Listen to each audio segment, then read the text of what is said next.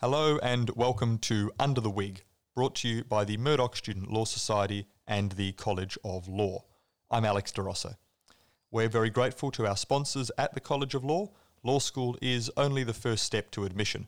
The next step is practical legal training. The College of Law provides the largest range of flexible practical legal training programs in Western Australia.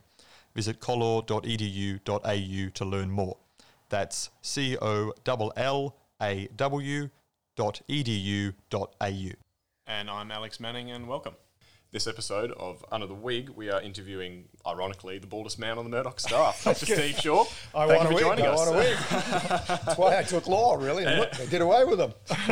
Still searching for the wig. Yep. Um, in all seriousness, though, uh, Steve is someone who all returning students will know, and all new students, well, you guys are going to get to know him very, very quickly. Whether you like it or not.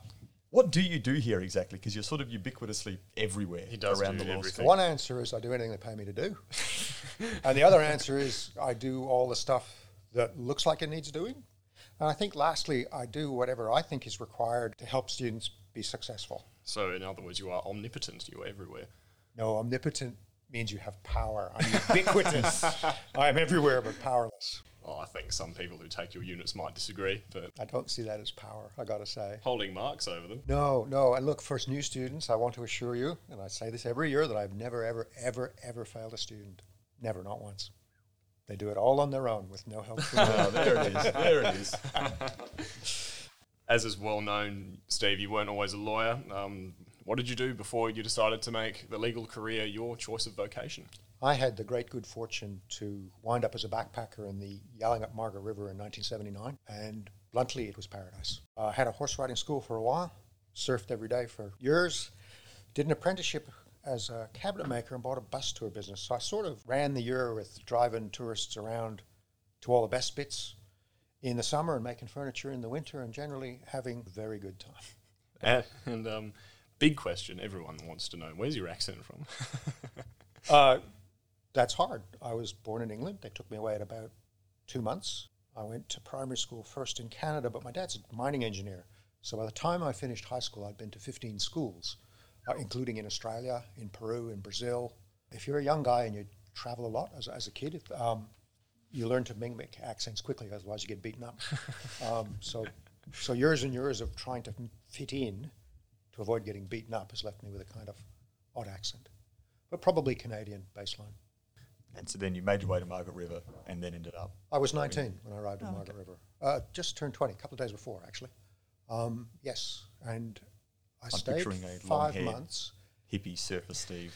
You should, uh, yeah, the- yes. Yeah. Oh, Jesus. I had the long hair at that age. By the time I got here, I still had the long hair, but only at the back. Ooh. It's kind of like Oh, that. Yeah. that's a. Comb over mullet combo. You- yeah, even think of that and worse. Yeah. So how how did you end up a lawyer then? If you were in your sort of paradise down there driving buses and making cabinets. I guess at the age of 37, I had a middle life crisis and decided I wanted to leave. So I sold my home, sold my business, mucked around a bit, built a house out in the middle of nowhere, and decided that there would be very good reasons to come to university. I think I'd studied history, but I could see that I'd starve to death after I graduated. And sorry to all you history students who are doing law history. Oh, my second degree is politics, none taken. Uh, my daughter's got law and politics. It's a great combination. it is a great Yeah, combination, yeah. but I don't expect to. I expect to make money from one side of it, and definitely not the other side. Yes, but you'll be better at making money through law because of the politics. I'll And let's take face that. it, yeah. you could wind up our total wanker and our prime minister. I mean, that's just a great.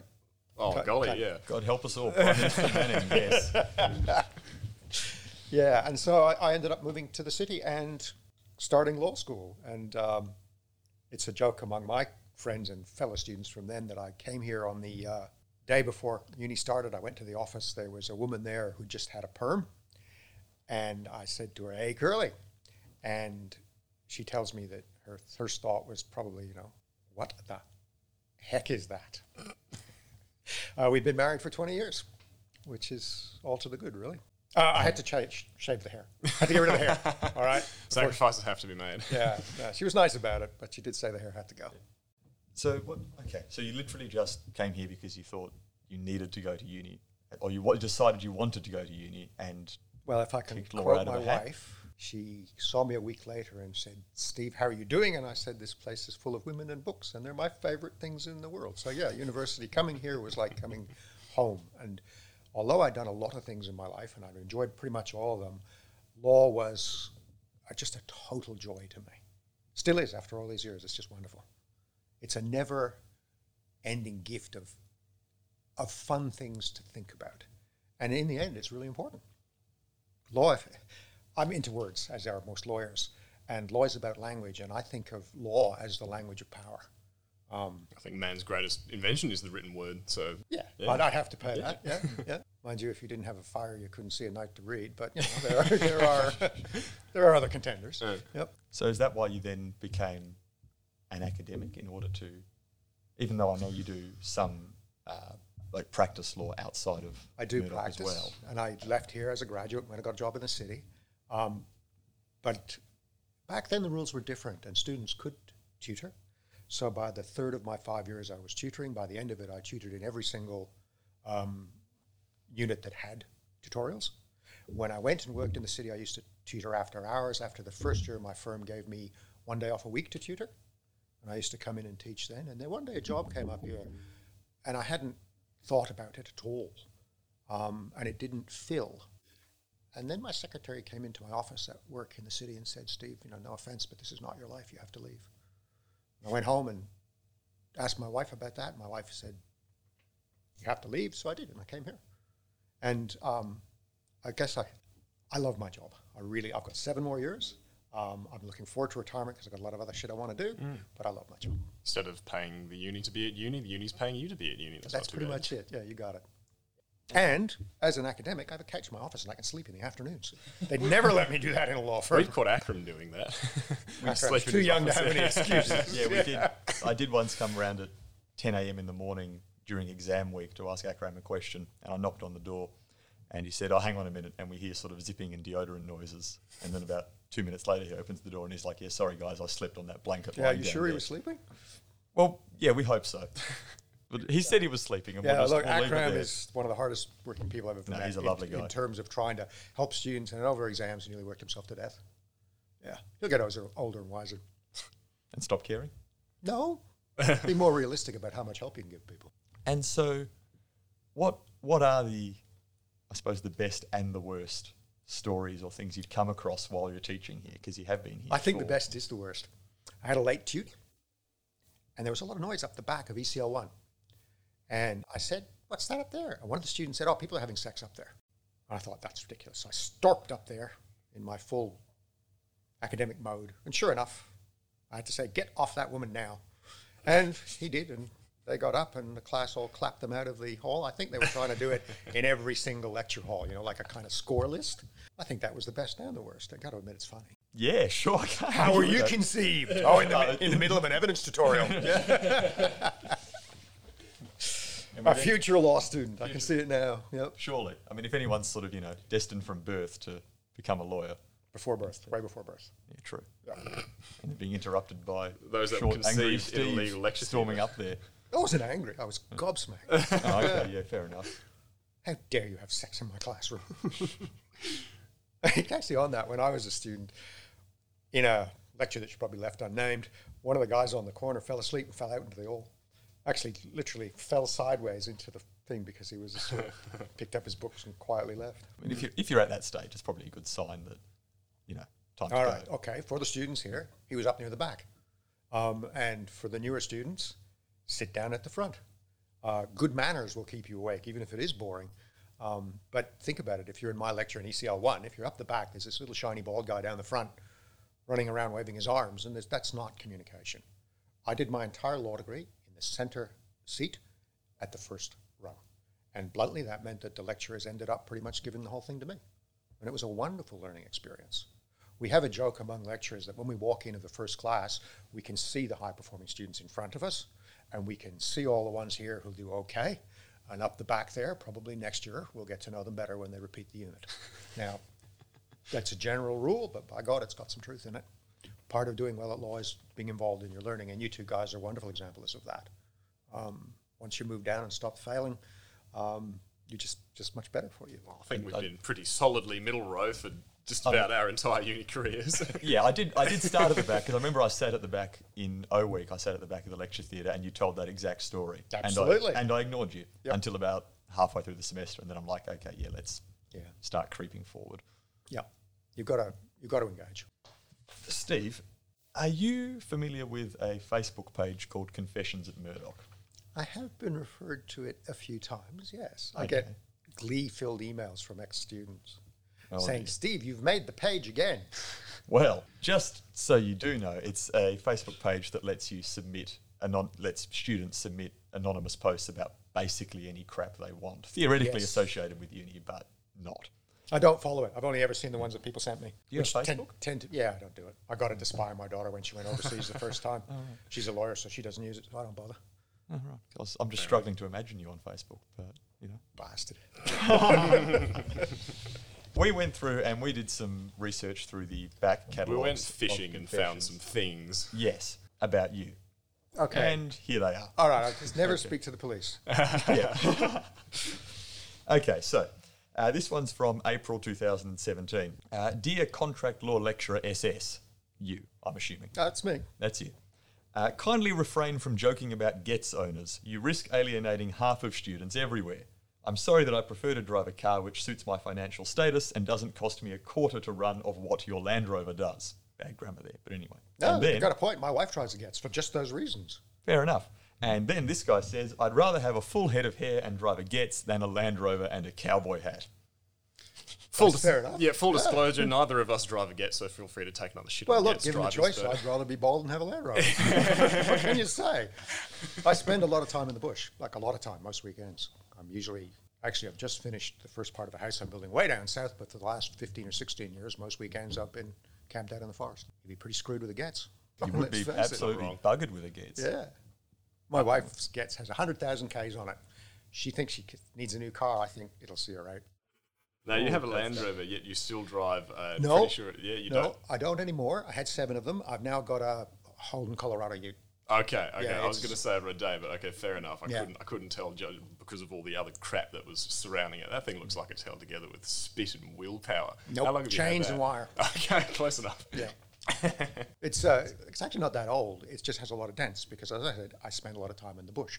I have a bush block, and for reasons completely unknown to me, the trees keep moving. Right. that One minute? I can back up somewhere, and there's no problem. The next minute, bang, and I have another dent. It's almost as if trees grow or something like that. Or, or almost as if you forget where they are. That's you know, always a possibility. Wait till you're 60, mate. I ding my car already, so I can't really talk. Uh, wait till you can learn to drive. Oh, really? Really? What's the deal with the hat then? The other part of that? I'm bald. Oh, seriously. Okay, I got here in 79. One of the things I noticed, hats must have gone out early 60s, okay?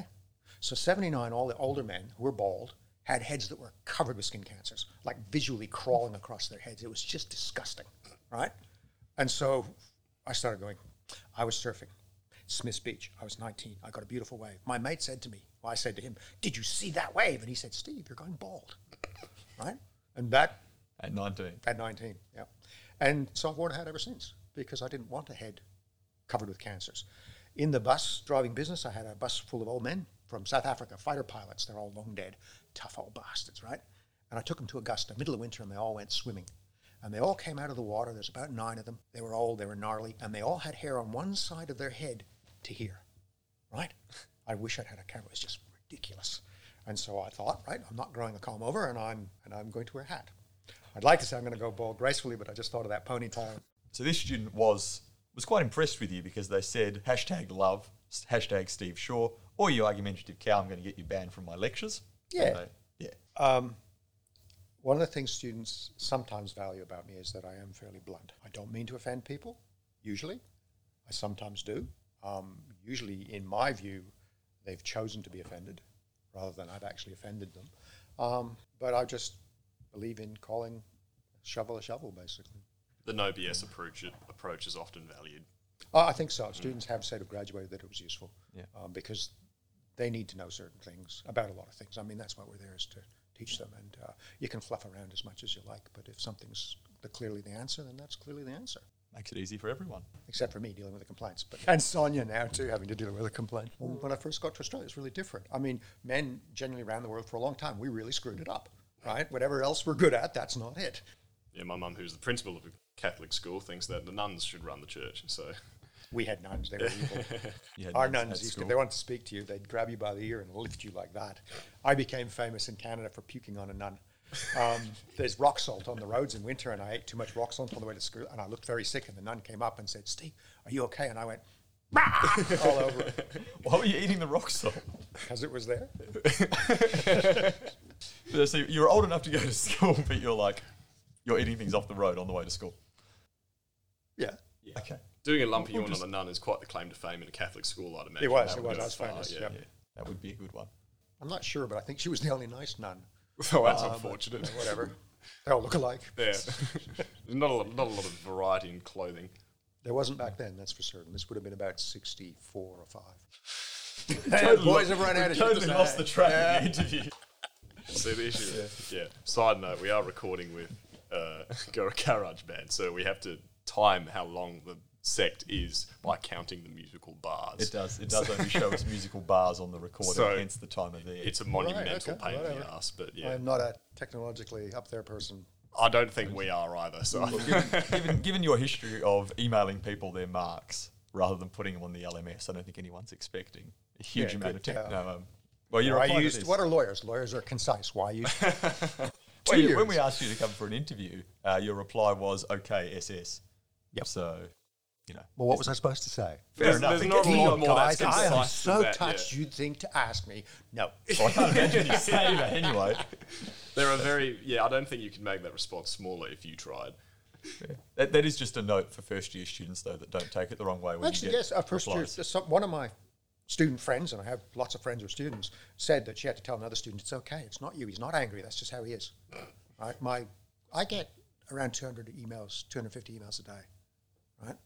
Um, there's a limit to how loquacious I can be in responding to them.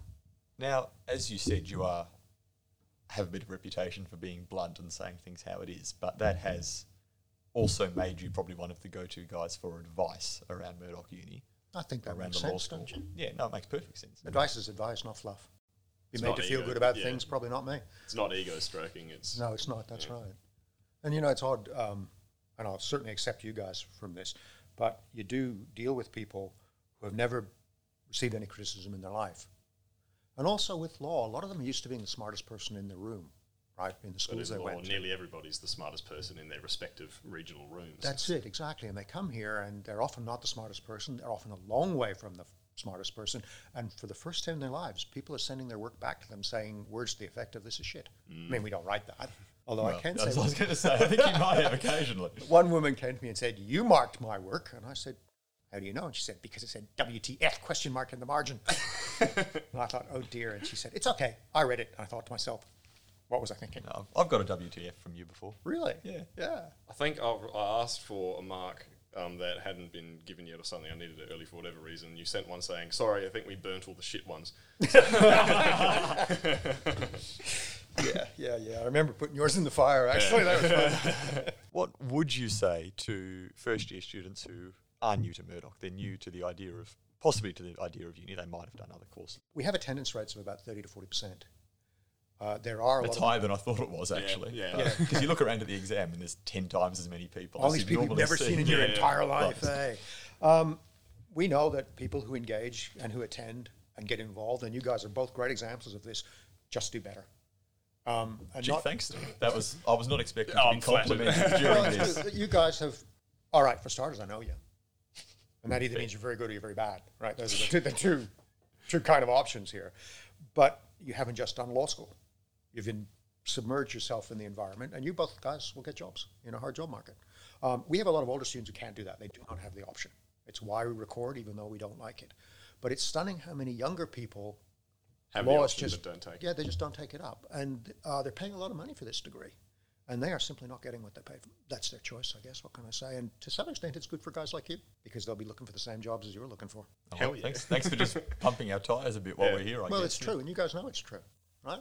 Your resumes will be rounded. That's one of the things I Originally, said. will say we ran a podcast and sat here talking rubbish with our lecturers. But you Oh, you guys have both been right from day one. You've been involved in everything. Right? It's just straightforward. And uh, students should remember that law firms hire people, not um, transcripts. So a transcript with great grades, it doesn't hurt, but it's not how you get a job. Two years that I've been here, the top student didn't get a job. I think they probably end up being academics.